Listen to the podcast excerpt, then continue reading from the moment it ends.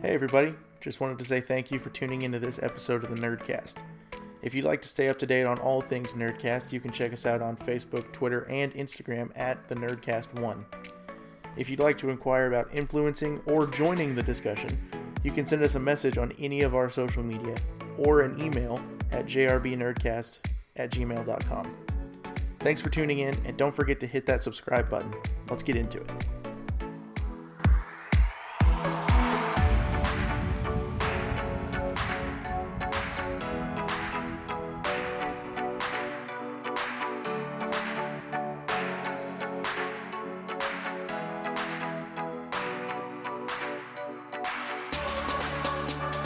Well, um, happy New Year, everybody! It is um, Christmas is over. The New Year has come. Um, actually, not yet because we're recording this the Sunday before New Year's, but you get the picture. It's close enough. It's right. It is close enough. And um, guys, 2018 has been uh, a roller coaster, but 2019 is going to be great. So to start off the first show of 2019, we're changing it up a bit. The first three, first three episodes, first three episodes have been Star Wars uh, centric, Star Wars focused. But joining me today uh, for the first time on the Nerdcast, making his Nerdcast debut, is one of my best friends, uh, Mr. Shawn Harp. Shawn, what's up, buddy? Not much, man. I'm glad to be here today. I'm uh, I'm very excited. I'm very glad that you're here. I'm very excited for what the new year holds because we got a lot going on. Uh, but you'll hear about that in a different platform because one of the big things that we're doing in 2019 is going to happen today, later today, and will be posted, and it will be the first of its kind on the Nerdcast channel. So stay tuned for that. But we're going to get into some nitty gritty talk today. We got three questions that we want to talk about. And um, as you guys know, if you've listened to the overview video that I posted a couple weeks ago, we have a gaming group that gets together almost every Saturday. Almost. Um, if not Saturdays, then we, we try to get together at least every weekend. And you've heard the first episode of Dice Time, which was Star Wars. Yes. Um, the next episode of Dice Time you hear will be a different campaign. And it will be the campaign that I am in charge of, which is called Athendel. Now, Athendel is unique. And Shawn's going to talk about this here in a little bit, a little bit more. Athendel is unique because I am an author and I have written two books that take place in this world called Athendel that I have created. Uh, the reason I just looked up at the wall is because my wife painted me a beautiful picture and I thought, oh, I'll get that down and show you. But we can do that another time. I maybe post a picture with it or use that picture as my thumbnail or something. What's cool about Athendel, though, is that I have created it from scratch. Um, I wrote a story within Athendel um, that is two books long. Haven't been published yet because I don't think that they're that great, but we'll get into that later too. Um, but we thought we were sitting down one day and we were like, you know, we, we want to play D and D more consistently. And Nick, who you guys have heard on the podcast before, was like, dude, you created a world for a book. Why don't you DM in that world? And that for me was a huge step because like that world is my baby, and I had never DM'd at that point before. But I decided to do it, and um, I decided to do it in the same timeline as what takes place in the books. So, Shawn, you have never read my books. I have not. You know the characters in my books, though, or at least your character, Segan, Yes. knows the characters that are in the book. So, my first question to you, and you can expound on this as much as you like. My first question to you is what's it like to play in a world that already has its own story that has been told inside of it? Well, I mean, for starters, it, it's it's tough because you feel like you might ruin their already story going on, but at the same time, if you introduce this to a group of players in D and D, you're pretty much giving us free run to just create another story within your story, in hopes of making even more. See, that was the that was the plan going into it. Uh, was I've written this story and it starts in chapter 1 and ends in chapter like I think it's like 35. Ends in chapter 35. When we started D&D, session 1 started in chapter 1. So like you guys, your party got thrust into this story as the story itself was beginning. Uh, and so you guys have the chance to influence and make me go back and rewrite parts of the book, which I think is really cool because um, as the creator of the book and of the world, it's cool for me to be able to see you guys interact with it and then go back and, you know, reacclimate myself with what I've written and maybe have to tweak it a little bit. Uh, so I think that's pretty cool. I don't know how the other players feel about it. Um, I know that Brittany, for one, thinks that it's really cool to be playing in the world that I created because she's an awesome artist.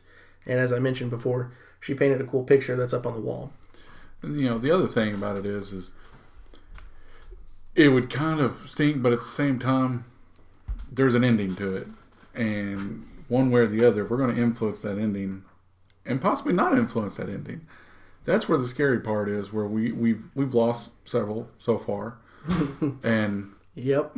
one for sure was very, very emotional loss because he was a great character mm-hmm. and he was portrayed very well by Mr. Tanner Gibbs Gibson, and you know we're we're finally getting over to that hump of getting over that loss and hopefully moving forward is what I'm hoping for, and you know we'll we'll see where that goes. I got high hopes for it. I do too. Uh, and it's weird for me as the DM because, like, you know, as a player, you get attached to your character. Um, and you get to a point where you're like, okay, I don't want this character to die. But then as the DM, um, I've never, I never understood it until now that I'm DMing this personal campaign is like, even as the DM, I don't want these characters to die. And so when Mr. Thorin, played by Tanner, uh, when his death came, like that was unplanned. I did not plan it. The battle itself that happened was unplanned. Um, it was all kind of a fly by the seat of your pants kind of thing. That whole scenario, and it ended with a, a player death, and I felt I felt like Joshua outside of game, like outside of DM, like I felt for Tanner because like that was rough. Um, and I, I'd never experienced it from the other side of the screen before, and so to, to experience it from the other side of the screen was really cool. But it was it was hard um, because you know Thorin was one that was like he was pretty pivotal to the group. He he was. I mean, he was definitely comedic relief and and For sure. Segan, you know, in character, he was very attached to him. He's attached to all of them, really, and that's you know his biggest fear in the whole game is losing the ones he cares about, and that which makes him very dangerous at the same mm-hmm. time, including for the ones he cares about. So I mean, and we found that out last time we played, and I mean, hopefully it continues to go from there on what they decide they're going to do with it. So that's a great segue into question number two. Um, question number two is How does being one of the only remaining original heroes make you feel? So, a little background before he answers this question. uh, this campaign started with, well, let's see, Hunter, Nick, Tanner, Brittany, and Shawn. Started with five uh, player characters. Since then, Nick is on his second character. Um, Tanner is on his second character. Hunter has um, gone on a hiatus, I guess you could say. Yes. He's taking a break, and so his character, it, when Hunter comes back, um, his character will be gone. That is a decision that I made as a DM, um, solely on the purpose of I didn't want to have to play a player character every week. So when Hunter comes back, he will be on his second character. Um, since then, we have added Jacob and Jason. So the only, if you're keeping track, the only remaining original characters are Shawn as Segan and Brittany as Melindy. They're the only two that haven't died and or left the party. And it's really all just the luck of the roll. I mean, I don't know how I've lived this long because usually I die at least once every game. It's been um, it's been interesting to say the least. So Yeah, So Uh, as like outside of Shawn, um, as Segan, how does Segan see the party now versus where it was when he met them in Demonaco Bay? Well, when when you know we recall he you know when he first met them, he just he wanted to get away from all. And a little backstory: he is a prince from a little country I made up called Valabore. He uh, he has some serious anger issues and almost killed his sister, so he ran so he wouldn't dishonor his family. You know, and ended up doing something really bad. So he, he's ran to Demonaco Bay, and uh, he took a job he probably shouldn't have taken, but he didn't take any money with him to pay for his ride over. So, short of killing everybody on that ship and going to jail, uh, he uh, pretty much just took a job for payment of his path. And um, he he honestly he he feels like he's got to protect everybody now, but at the same time as if somebody gets hurt, he he loses it and he wants to you know kill anything in his path to protect those people. But at the same time, that presents a problem of he can't control his anger. Mm-hmm. So therefore, the ones he's protecting very well could be the ones he ends up killing. Mm-hmm. In which I want to talk about that a little bit too, um, because uh, Segan is a barbarian character. If you're familiar with D and D at all, you understand that barbarians have this feature called rage, where they can go into a rage, they deal more damage. Um, me and Shawn sat down before we started the campaign, and he said, "I like rage, but I want to do something different with it." And uh, one of the things that um, is in the Dungeon Master's Guide for D and D is never say no to your characters. Always say yes, but if you want it to be different. And so when Shawn came to me and was like, "Hey, I want to do this," I was like, "Absolutely! Like, yes. Here's how we're going to do it." Uh, and so, Shawn, go ahead and tell them your idea with your rage. Well, to make it more realistic, you know, if, if someone's to that level of anger, they're not just going to stop at who they're angry at. So the way I, I envisioned it is if I go into a rage and say I slay a goblin, well, I'm going to scan around, and the next thing I'm going to see in this bloodthirsty state, that's what I'm going to attack. Mm-hmm. And, you know, granted, in the rules, I guess it does say if you're not damaged or anything like that, but at the same time, if you're not damaged, you're going to be mad. Yep. So you're going to go find something to attack. So that's how I wanted to kind of portray that to give it more of a realistic, you know, kind of a goal. And last game, our party found out that that does turn south on them. yeah, yeah. It. Um, they were in a, a city. Um, they had crossed a little bit of background because you guys will see the next dice time will be the episode coming on the heels of the one I'm about to explain to you. They had um, they had crossed through this threshold that was an illusion created by a wizard, and they traveled forward in time um, to a city that exists in real time. Uh, but they had traveled forward in time to when this city was being attacked by some. Uh, I think it was Dragonborn. Did we say Dragonborn? I think there was a mixture. There was a mixture. So they were being the city is being attacked, and, and our party arrives, and they, um, I think it was about twenty to twenty five uh, villains that they killed, um, which was impressive in itself. But there was one archmage that was there that um, they didn't discover who it was, and I'm not going to reveal it because it's a really big deal, and it's going to play into the next several episodes of Dice Time.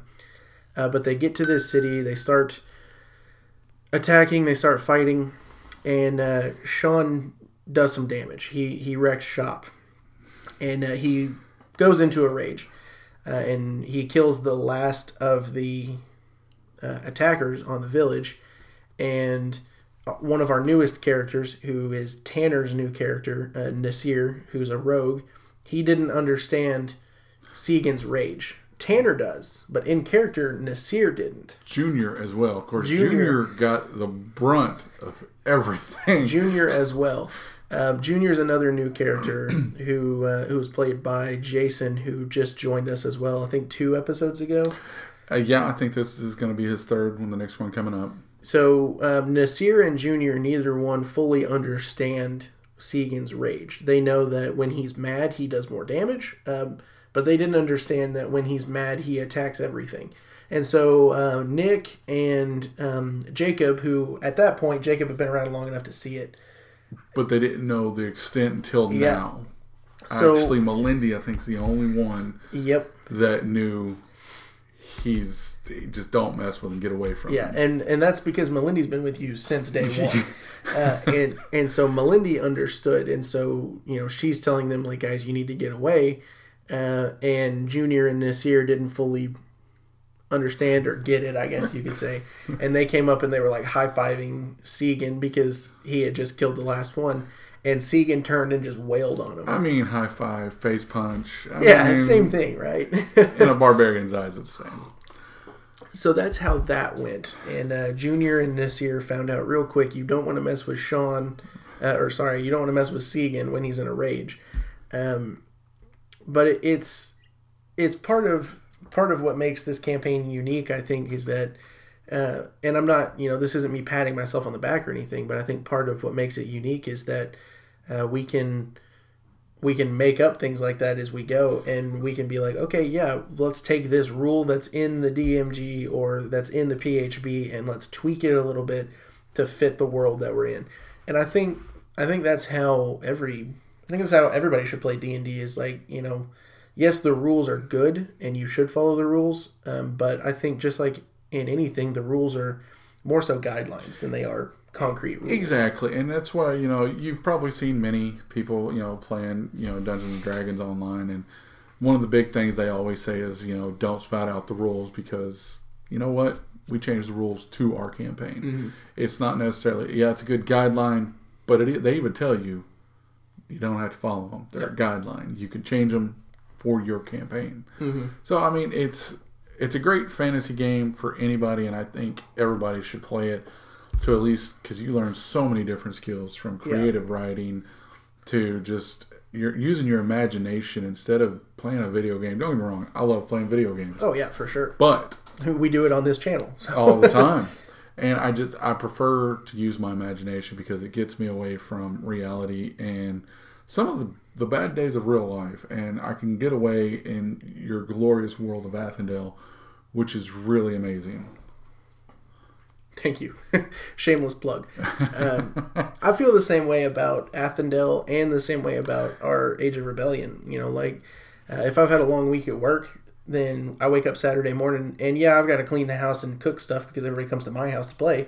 But at the same time, I'm like, man, yes, we're getting to play D and D or we're getting to play Star Wars today. Exactly. And like I guess in the lore, my character in Star Wars, Lowbacca, was an actual character, and I did not know that Yeah, until I talked with you know Silva, Jason Silva, who plays Corbin in Star Wars and Junior in D and D, and he said no, there's actually in the lore a Lowbacca. So I'm like, well, who's force sensitive? yeah, who is a, a force sensitive Wookiee in I don't know if it's in Star Wars canon, uh, but I know it's it's in the lore of the history of Star Wars, which is really cool because Nick has been uh, Nick has since day one. Nick has been preaching with this Star Wars campaign is like like we're not following canon, like we're in the canon universe and we have the canon characters, but we're making our own canon.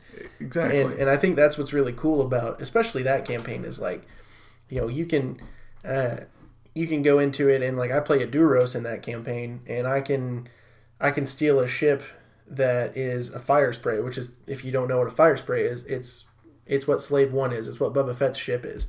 Like I can go in and get that ship and in my mind I'm like oh man I'm flying the Slave One. Yeah, and like that's really cool because and i think nick has done a great job balancing canon versus our imagination. Yeah, and I mean that's the great thing with you know D and D, Star Wars, any of those games is you can put you, your imagination is the limit, and, and that's what I hope people will be watching this, and I hope they'll portray wanting to go further with wanting to do something like this, even just getting a group somewhere, random people, you know, be safe about it, do an actual real place that you can be safe. Don't go to some stranger's house.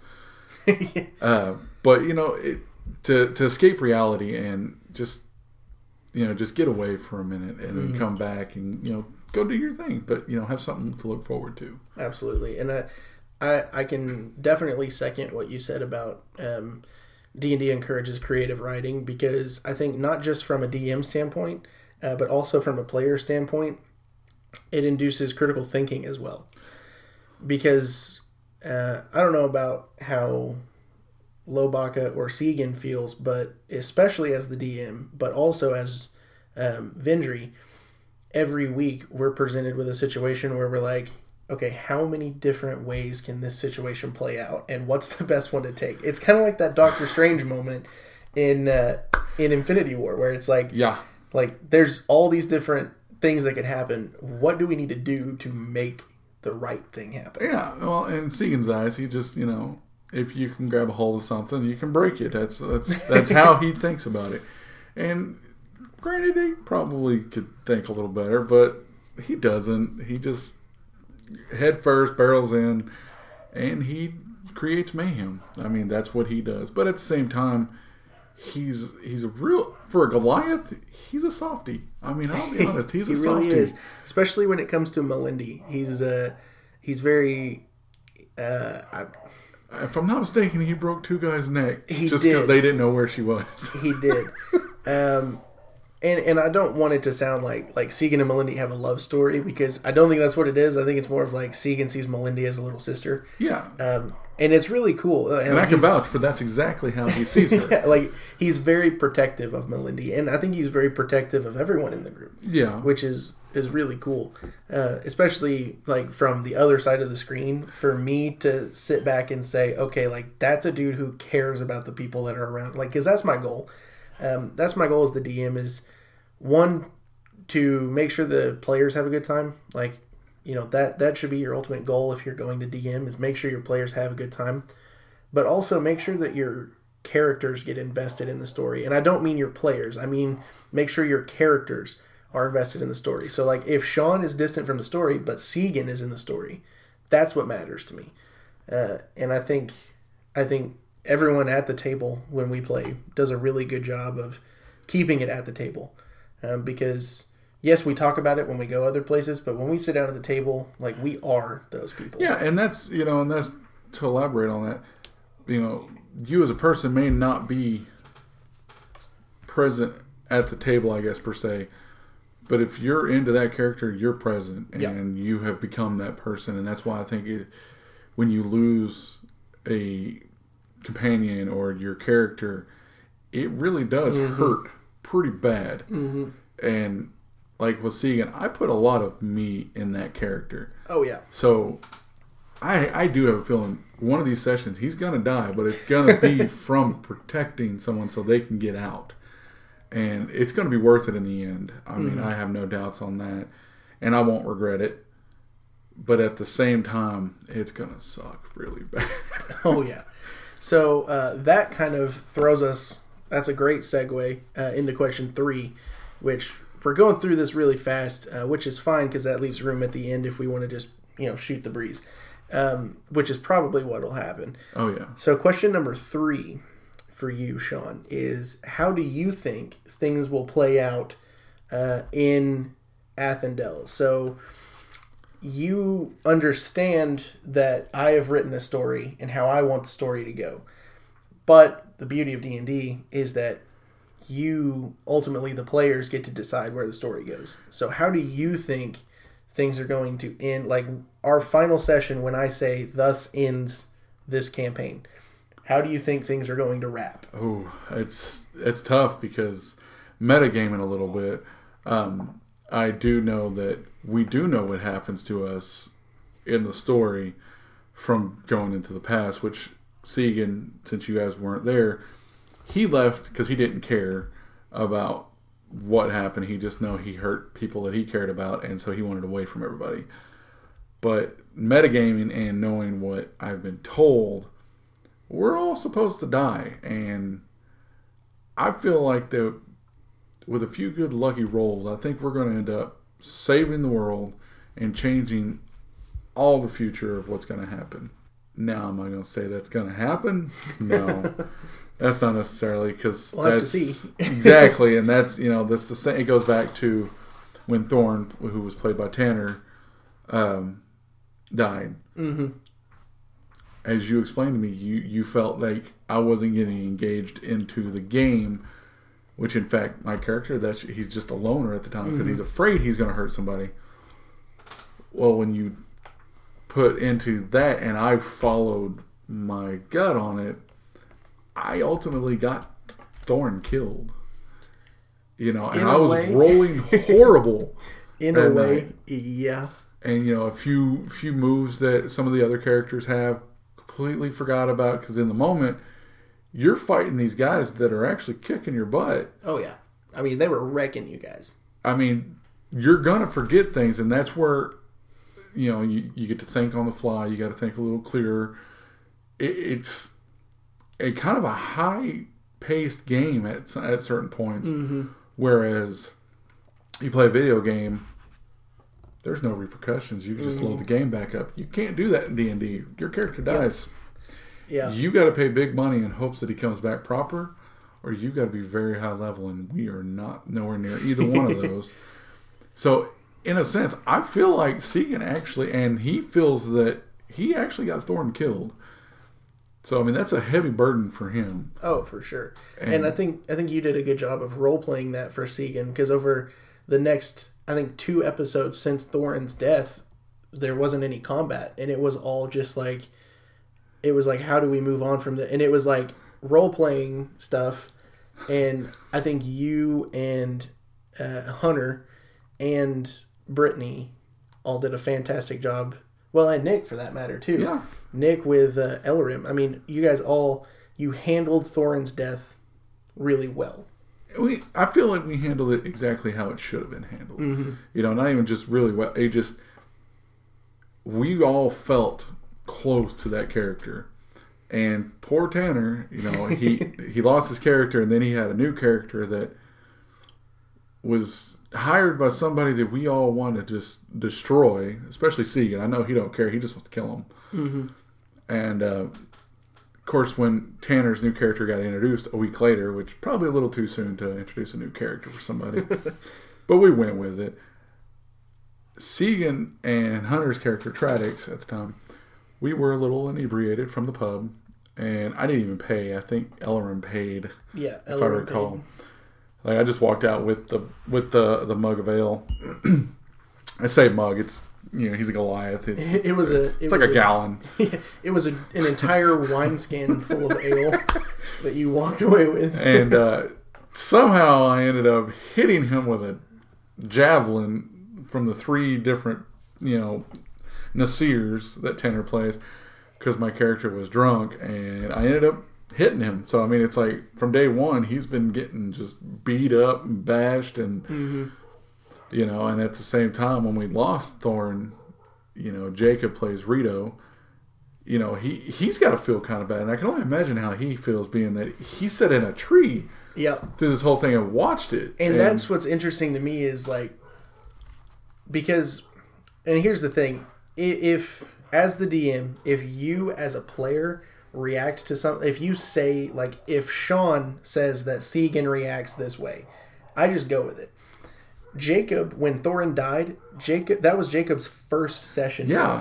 That Jacob had just joined, and he watched Thorin die. So Rito like had known Thorin for day. maybe yeah, maybe a day, uh, but then when Thorin died, Jacob reacted as Rito the way that Jacob would have reacted as if Tanner had died, and I thought that was so cool because like they don't know each other, but they know each other. yeah, and I mean he was indifferent, but you know he saw how everybody was, and he's like, you know, as someone who's trying to, you know, you go up to somebody you don't know and they've just lost somebody, you're gonna be like indifferent and sympathetic Yep. just to just to be there in the moment, you know, and that's something that in real life you would you would do, and that's you know it's a much appreciated thing, Mm-hmm. even though some people don't know how to express the appreciation of something like that, and he did that perfectly. I mean, So he couldn't have done it better So and he still continues to portray that he's not hugely in our party yet, but he Mm-hmm. is. Um, you know, and like the little stuff, he he's seen Segan get mad and rage and just attack everything that just twitches. Um, matter of fact, I think he was there whenever there was like three dragons and Segan was going to attack. He did not care. Yep. He just ran. yeah, he was there. Um, you know, I don't even know what style it was. It could have been a lucky roll. It could have been the DM deciding I don't want them all to die tonight. Because ultimately his goal is to kill us all. Whether he wants to admit it or not, that's every DM's goal is to uh, player kill everybody, and you know that's all you can elaborate on that. But he played it very well, and I think he continues to play it still very well. And Tanner is doing a great job playing this here, and I think he's coming into liking Yeah, I how too. Nasir is, and I think it actually fits him more perfect than Thorn did. On you know just just how he is, how Tanner is. For sure. It just Nasir's a perfect role for Yeah, Tanner. for sure. I don't even think he, he he even has to try real hard. I, I would agree. of just uh you know like certain moments where he's like I I only work on Tuesdays. Uh, it's Wednesday. Oh.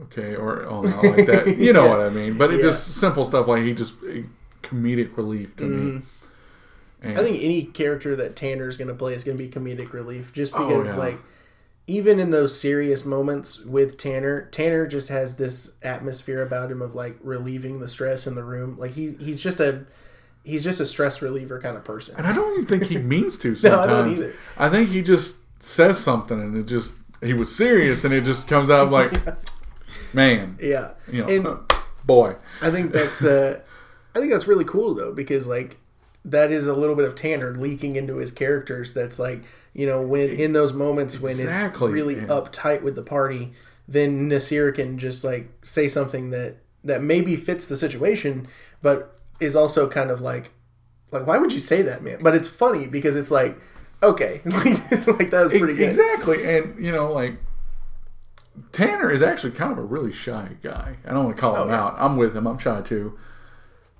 Till you What- get to know him. Yeah, then you just can't shut him up. No offense, Tanner. I know you're going to listen to this, but sometimes you just don't shut up when you should. No, I'm just kidding. Um, but he he's really awesome, and he I think he doesn't give himself enough credit to. I think he's just worried about he wants to impress everybody. He just bees himself, and he's it's impressive Yeah. on his role playing abilities. Yeah. And cracks me up now. Like this year, he's also tried doing a little bit of you know game mastering, playing some All Flesh Must Be Eaten. Brought He him out did. He did really good. he did. I mean, he's super nervous, but at the same time, we're kind of a strange group of people to try and do that Yeah. with because we can be very overpowering. Yeah. Well, and that's that's one thing that I have had to overcome as a DM is like when we started this, uh, Hunter is a very um, upfront person, and Nick is a very upfront person, and they've both DM'd before. Yeah. And so for me going into it with two players that were also DMs that are both very upfront people and outspoken people, it was difficult for me at first because it was like, okay, I can't capture the attention of everybody because these two guys are talking and everybody's listening to them because they're used to listening to those two when we play games. And they, they, they command a presence. Oh, they, yeah, they really do. sure. Just And that's not a bad like that's not a knock on you guys. No. Like that's not a bad thing.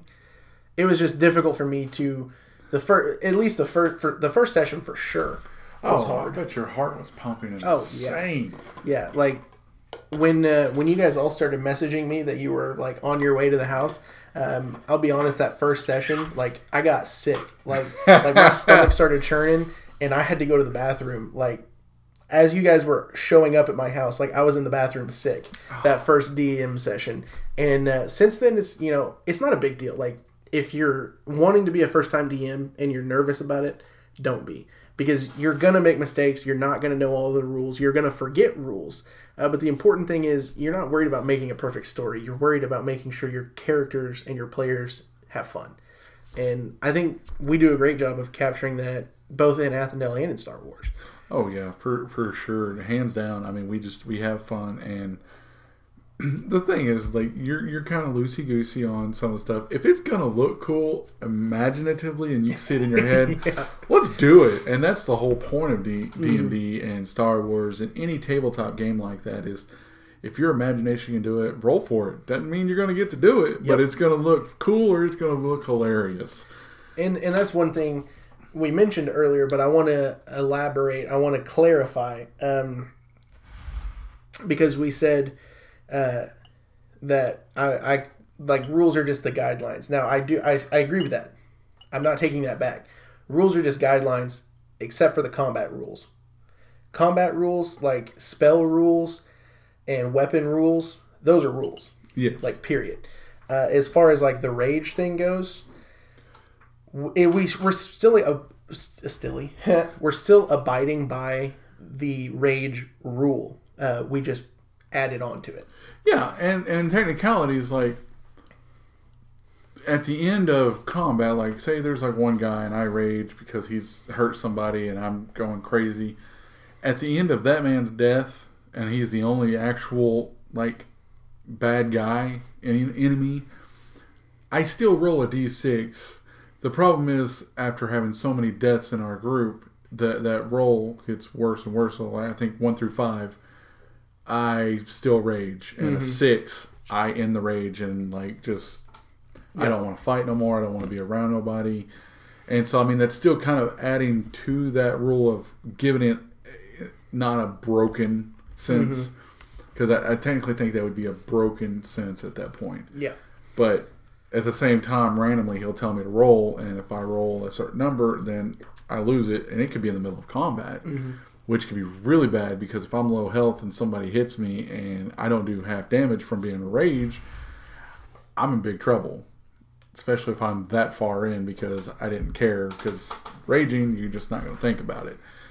And I mean, I, th- I think we kind of broke the rule, but we also fixed it at the same time. Yeah. And it definitely took a couple of sessions and a couple of opportunities for your rage for us to really get to where we were like, okay, this is how it needs to be. Like, Yeah. Uh, because that first session, it was a great idea. And when you brought it to me, I was like, yes, let's do it. That's really cool. I like it. But then the first time we did it, I was like, that doesn't really work. So let's do this instead. And then it didn't really work that time. And then you were like, well, what if we did this? And we were like, Yeah. I mean, boom, all three combined and it works. it took a lot of tweaking and yeah you're gonna have to tweak the rules a little bit and you're gonna have some games where you're just a broken character until you get that one little rule you're wanting to switch mm-hmm. kinked out. But you know if you sit down with your dungeon master or if you are a dungeon master and doing this i mean just work at it and you'll you'll get it no problem. I mean this is a cool stat for me and i hope to use it again someday. I usually use a thief, and nobody likes me playing as a thief because I play a thief as a thief. I steal everything, That's that's very true. including from my group. That's why I die a lot. I'm just gonna be honest. I've uh, I've really enjoyed Athendel, um, and part of it may just be because I'm biased and I created Athendel, but I think, um, and this is again not me patting myself on the back. I think I've done a really good job to let you guys kind of shape Athendel. And what I mean by that is not like you created the world. Like I created the world. I created, and I'll I'll take a picture of the map and I'll use it as the thumbnail. I'll post it on Twitter and Instagram and and Facebook so you guys can look at it. But I created the world and all of the major cities that are in it. And then what we did from there was I allowed the players to say like, okay, well, I want to be from a town called this, but that's not on the map. And I'm like, okay, well, where is it? And even though it's not on the map, it's on the map, you know. yeah, And um, and that's one thing that Shawn got to do uh, was he said, okay, can I be from somewhere that's not in Athendel? Uh, and I was like, yeah, absolutely. Like if, if that's what you want to do, go for it. So Shawn is actually from uh, a place called Velibore. That is a it's a continent inside of the world, um, separate from Athendel. Athendel is its own continent made up of three countries, and Shawn is from a different continent and he traveled to Athendel. But what was really cool was uh, Shawn was like, "Can I be from somewhere else?" And I said, "Yes." And here's what I want you to do: tell me its name, tell me its culture, tell me its government. And so Shawn then uh, I got to put some of the power in Shawn's hands, where he got to sit down and and make this country essentially, uh, and bring it to the table and say, "Here's Velibore," and that in turn, me entrusting you with that, then in turn makes you have to trust me with it in a sense of like, if we go to Velibore, you have an idea of what it's like, but mm-hmm. I get to build it. yeah. You know, but you know, but I've given you that the, those Yeah. base, you know, of how things are ran there, and you know, of course, in our current campaign, I could be coming into some very violent times, being that Stay tuned. yeah, stay very tuned. I'm not gonna, I'm not gonna ruin it for you, but I could be going into some violent times, and that could be very bad for our party or very good for our party at the same time. And you know, like that's just the biggest thing. Where a DM, you know, you got one that just wants to follow the rules. No, you can't do this. No, you can't do that.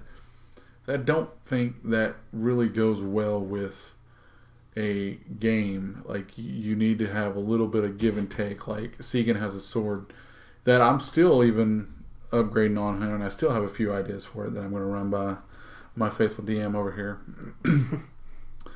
and the only one that can lift this sword is somebody from my bloodline. While at the same time, I can wield this two handed sword one handed. Well, to me, I think that's kind of broken. Granted, I don't wield it one handed, I usually only wield it two handed.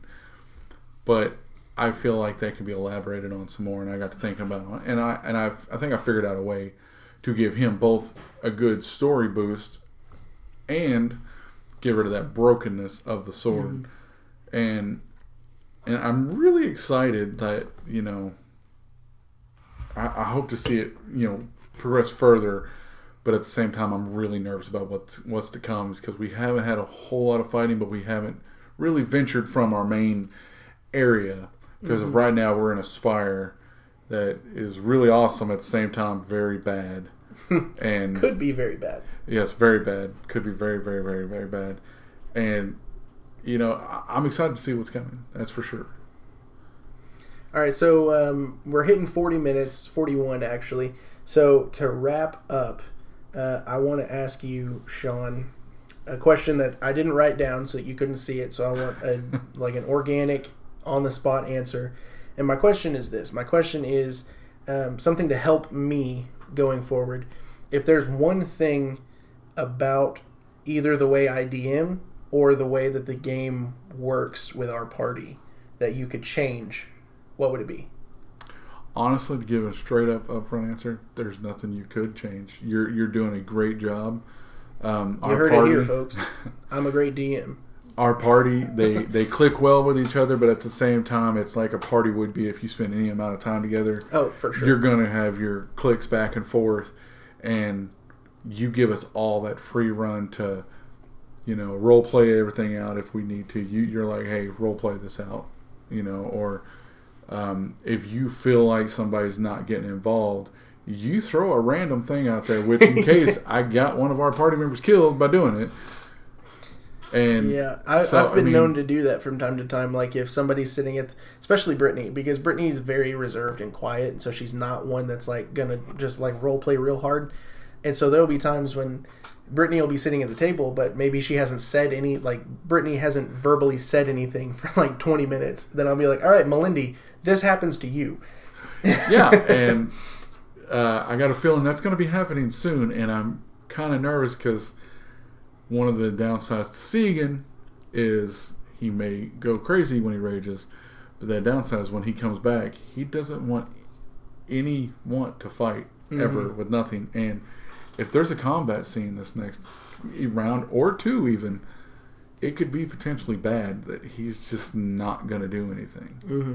that he's just going to walk away from it all yeah and and that's another thing that another like dm tip if if any of you are dms or aspiring to be dms is like that's one thing I have to think about a lot when I'm planning sessions is like, okay, uh, Segan had a rage last episode. Now we go into this episode if I throw them into a fight where they're fighting these dragon riders that we've met several times. Which, spoiler: there's dragon riders in our uh, world that you're going to get to meet eventually. But like, if I put them in a fight with these dragon riders, and Segan just had a rage last episode, how's that going to turn out for the party? Uh, and I, despite what most people believe, um, as a DM, yes, my goal is my, my goal is not to kill you my goal is to put you in situations where you will have to. Don't let him lie. His goal is to kill us. Not entirely. my my goal is to put you in situations that make you become your character. And so, like in that instance, Segan raged last episode. Well, going into this episode, Shawn's gonna really want to fight these people, but Segan's gonna be like, "Yeah, I don't care." Yeah, you know, but that's in and this rage was so much different from the other ones because the other ones I rolled really lucky and I didn't yeah. end up attacking yeah. any of my companions. That's very but true. But this time I literally had Ellerim or Nick not done some of the key things he had done. I feel like I would have dropped Junior. Uh, I- I believe it, If yeah. I'm not mistaken, he had like sixty something health, and I took him back down below that almost. Yeah, I, I, I, So I feel like had he not done that, I would have dropped a brand new player, and I would have felt really bad as Shawn. well, and then once Segan comes to, he'd have felt really bad too. Yeah. So therefore, Because Segan was the connector between the party and Junior to e- begin with. exactly, and so therefore, you know, it. it Nick got really lucky on some of the stuff he did. Yep. and so I think it's really awesome he did that. But at the same time, you also put in place something to kind of calm that. Mhm. Granted, I'm sure we're going to work out a few of the other elements too. That that you know, if you know I come out of the you know rage from this potion, that you know I may be exhausted or you know something you know to the effect of okay, we're going to put him down for a minute and see if he wants to finish the fight. If I attack somebody, it's on my companions. I'm probably not going to want to fight. But if I didn't, I'm probably just going to be like, you know, I need to be more careful Yeah. and just just you know regular attacks.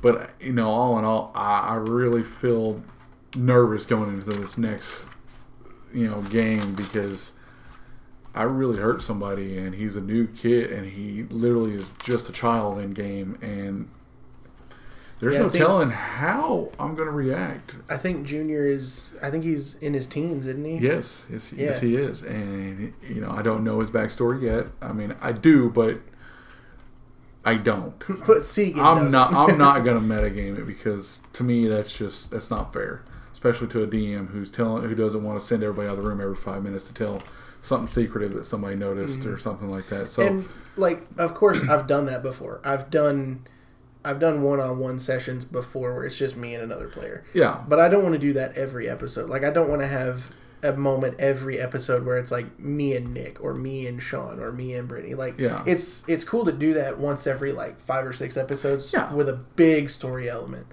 Uh, but for the most part, I think I think all of the players should hear all of the information, and um, I think now that we're you know recording sessions and stuff, I'll do it even less than I have before, just because even if I did it, you could just go back and listen to the next episode or watch the next episode or watch the last episode and know. yeah, And so in my mind, it's like, yeah, it's cool to do that so that that player seems like he's isolated and alone. But ultimately, our party's really good at separating player knowledge from character knowledge. Very and so much so. even even if the player knows it, their character doesn't. You guys are pretty good at like even if even if like you have a mishap and, and you might say like oh but Nick this is and then you're then you'll catch yourself and you'll be like oh but wait a minute Segan doesn't know that. Like you guys are really good at that, and I'm very thankful for that. yeah, because we all feel the same on that. And metagame is just a horrible. I mean, yeah, in certain circumstances, you know, but you mean the, the the easy fix is in hindsight. Hey, I as this person tell the whole group this, and we do that a lot. Like we make sure we get the, all the mm-hmm. information we can, unless it's something detriment to our backstory, and then we don't say nothing because we, we tend to keep it, and I, I think we just kind of keep it close to ourselves, and which is really bad. Like I think there's more to Ellerum than he's letting on. oh, for sure. And For sure. I can't wait to see all that. And Melindy, I can't get a read on her as a Melindy, character. uh, Melindy's a really cool character. She's really unique because um, this is Brittany's second character to play in D and D, uh, and she didn't really know what she wanted to do. And so we just sat down with the PHB one day, and she was like, "I kind of want to be the person that like is a healer." She's like, "Okay, then you want to play a cleric." And she's like, "But I want to be someone who's really dexterous so that I can like hop around and heal people." I was like, "Okay." Uh, well, for one, you're going to want to hope that you roll high on your stats for that. But also, why don't you play a halfling? Because halflings are little and they can get places easier. And she's like, okay, cool. She literally hid in tall grass. She did. I'm just gonna say legit. Like she was standing straight up in some tall grass and it was still above her head. Uh, she's real small, but it, um, you know, it's stuff like that that's like, and and Brittany has even told me before. She's like, I'm having trouble getting into the character of Melindy. She's like, that's part of the reason that I don't role play so much because I don't really know what to do all that often. And I was like, well, here's the thing. It's like I've I've given you creative liberty to create that character, build it however you want. That includes background. and so my job as the DM is to take nuggets out of your background and put them in your future so that you have a reason to go and do these things. And uh, Brittany's done a really good job of creating that background. Yes, and there's been a few episodes where like she really got into it, but then like I think she she might get nervous and withdraws back, it's possible. and it's like wow, she actually, and then it's like nope, gone, yeah. and it's like hold up, no, no, come back, come back. Yeah, and that's another thing that you know you have to keep in mind when you're sitting at these tables and, and playing D and D is like the, the people that are at the table with you, they want you to do that. Like they want you to interact with them as your character. They want you to be that character, and so I think a lot of people, the reason that D and D is hard for them, or they think they're not good at it, which I think is a joke. You can't be good or bad at D and D. You just play. yeah, But I think one thing that a lot of people that gets in their head is like, I'm worried about what these people will think of me as the person if I'm sitting around doing this, like if I do something super weird. And to that, I'm just like, like those people at that table, they're the people that aren't going to care, you know? exactly, and that brings up another good you know question topic. Um, if someone is going to be in that game judging how you are as a they're not playing their character. Me, No. I don't even. I'm not present as me when I'm at that at this table. For sure. I I'm not here. You might as well just give it up. You're not gonna find Shawn. You're gonna find Segan, and he's gonna is gonna be him. And I love that. Like, And I that's how that you so should much. play the game. Is like who cares who you are? oh yeah, Just be at that table and be your character Mm-hmm. because that character is you in some nutshell. I mean, that is there's just put you how you want to be in your fantasy into that character. It Mm-hmm. doesn't matter how you are. Uh, I think I've seen Nick play a girl one time in one of our Yeah. games, uh, Nick, which was um, hilarious. in one of the games we played of All Flesh, Nick played a girl. Um, and I think he played a girl in the last one we did too, didn't he? I think so. So I mean, and it's not, it's not like anybody at the table is going to make fun of you for. I mean, obviously, if they're good enough friends with you, like we make fun of Tanner all the time. Yeah, But that's just because like well, we know let's just be Tanner. honest. We make fun of everybody at the table Yeah. because that's what ninety percent of D and D is: messing with each other. Yeah, And if I- you don't do that, you're not playing the game right. agreed. I mean, it's just all there is to it. And you know, to me, just be yourself. Who cares what other people think? And you know, I'm a shy person, and strangely enough, I'm even doing this, and I'm breaking out of my shell doing this. but just be you. You know, who cares what the rest of the world thinks? I mean, honestly, I don't because I enjoy what I'm doing, and I'm a nerd, and I'm proud of it. I agree. I think um, I think that's a good place to wrap. Uh, and so the final thing we're gonna do. I know I said we would wrap ten minutes ago, but that's fine. uh, the final thing we're gonna do. Um, if you've been a part of the channel for any time at all, if you've listened to any episodes, if you've interacted with our social media, uh, you understand that we are doing a Christmas giveaway. Obviously, this episode's airing on New Year's Day. We're starting 2019 fresh, uh, talking about something different, getting into some cool stuff with D and D and the psychological side of it, which is cool. Um, but our Christmas giveaway for 2018 is officially coming to an end the Sunday before New Year's because that's when we're recording this, and we're picking our giveaway winner. Now, the way we're going to do this, we ended up having, uh, and I'm I'm very, I feel very blessed by this because like we're we're very new, right? Like this is our fourth episode. Um, Very new. I think we only have like 15 subscribers on YouTube at this point. Um, we've got about 50 likes on our Facebook Did page. you make 15 accounts and subscribe to it? I did not. I only Oh, have, okay. I on- only one of the subscribers is my other account, Oh, so it's fine. awesome. Okay. So it's fine. Um, but I think we we've seen a lot of support. We've seen a lot of growth just in the month of December since basically we basically started in December. Um, I just said basically twice, like almost back to back. well, yeah, But that's fine. Um, but I think I'm, I'm very grateful for the growth that we've seen, the interaction that we've seen, and uh, understanding that we're a new channel and a new Facebook page and stuff like that is is huge to fathom because uh, on our giveaway we had 35 people share it. Holy cow. Yeah, uh, and and I honestly, I personally thought I was gonna have to like handpick between like five people. Um, Thank you guys because I, I really want this to go further and reach people and, and, and everything. I mean that that amazes me. I didn't expect that many. Yeah, I didn't either. Uh, but we we've got 35 people between Twitter and Facebook. 35 people that shared um, our giveaway. So 35 people that spread the word of the Nerdcast, and um, that's that's huge because you know 35 people might have 500 friends apiece on Facebook. Um, which you know nothing may come of it, but still, like thank you guys so much for the support. Um, and so with that, we are going to have our guest today, Shawn. You are going to choose a number between 1 and 35. I have written in this little notebook all 35 people's names with a number next to it. So you will pick a number between 1 and 35, and the name with the subsequent number will be the winner of the giveaway. And I will so reach out to you on social media and work with you about getting this stuff shipped to you, uh, or if you're in the area, picked up at some point. It will be probably two weeks because I got to design. Well, I've already got the T-shirt designed because it's on the giveaway, but I got to get the T-shirts ordered, uh, and I'm going to order probably like five to ten of them just because they're pretty cool. So they're not an exclusive T-shirt, but you're getting it for free, so that's what matters. and I have not seen this list, so I, I, I didn't even know there was 35 people that shared this post. So I'm actually grateful. Um, I'm gonna go with one of my lucky numbers, 13. Lucky number 13. That's my lucky number too. April McKee.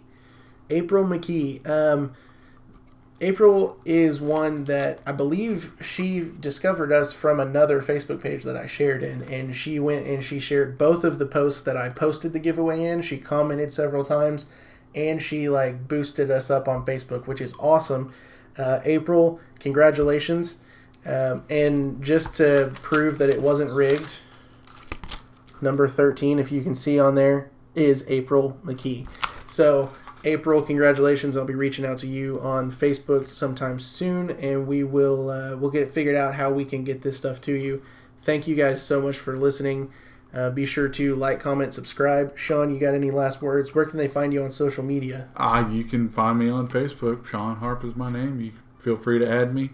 Uh, if you want to, you need to get a hold of me through Josh over here. Go ahead and send it there. Also, uh, I have ordered a 3D printer, so Oh yeah, yeah, yeah. that will be Before we go, eventually, hopefully, some of our giveaways. I'm still working out the kinks on how some of the stuff needs to be printed, but if you want to be So- uh, a little nerdy with us and have some fun, I will be printing some stuff that we are going to be giving away on some of these live shows. show the, this one's broken, but it it's only broken because Shawn put it in his pocket and broke it. Yeah. But here's one of the minis that was printed. I don't know if that's focused at all. I hope so because I can't see the camera.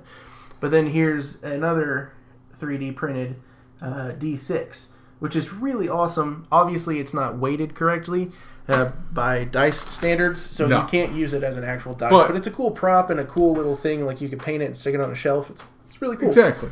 And I mean, there could be anything from our Star Wars campaign to our D and D campaign to something random. I'm just like, hey, let's just print that. So definitely stay tuned and spread the word because we're we're hopefully going to be giving away a lot of that stuff too.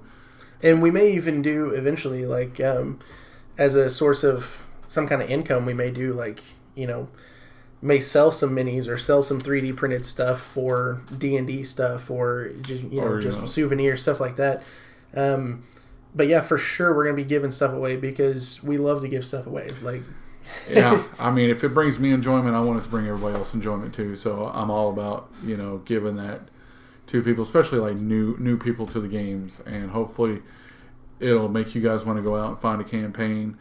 Um, you know, other than that, you know, just remember what Segan always says: that fool's magic. That's fool's magic. Thank you guys so much for uh, sticking with us for an hour now. And uh, be sure to like, comment, subscribe, turn on your notifications so you know when we post. Uh, that is a very YouTube thing to say. So I'm getting better at this, guys. So thank you guys again so much and stay tuned.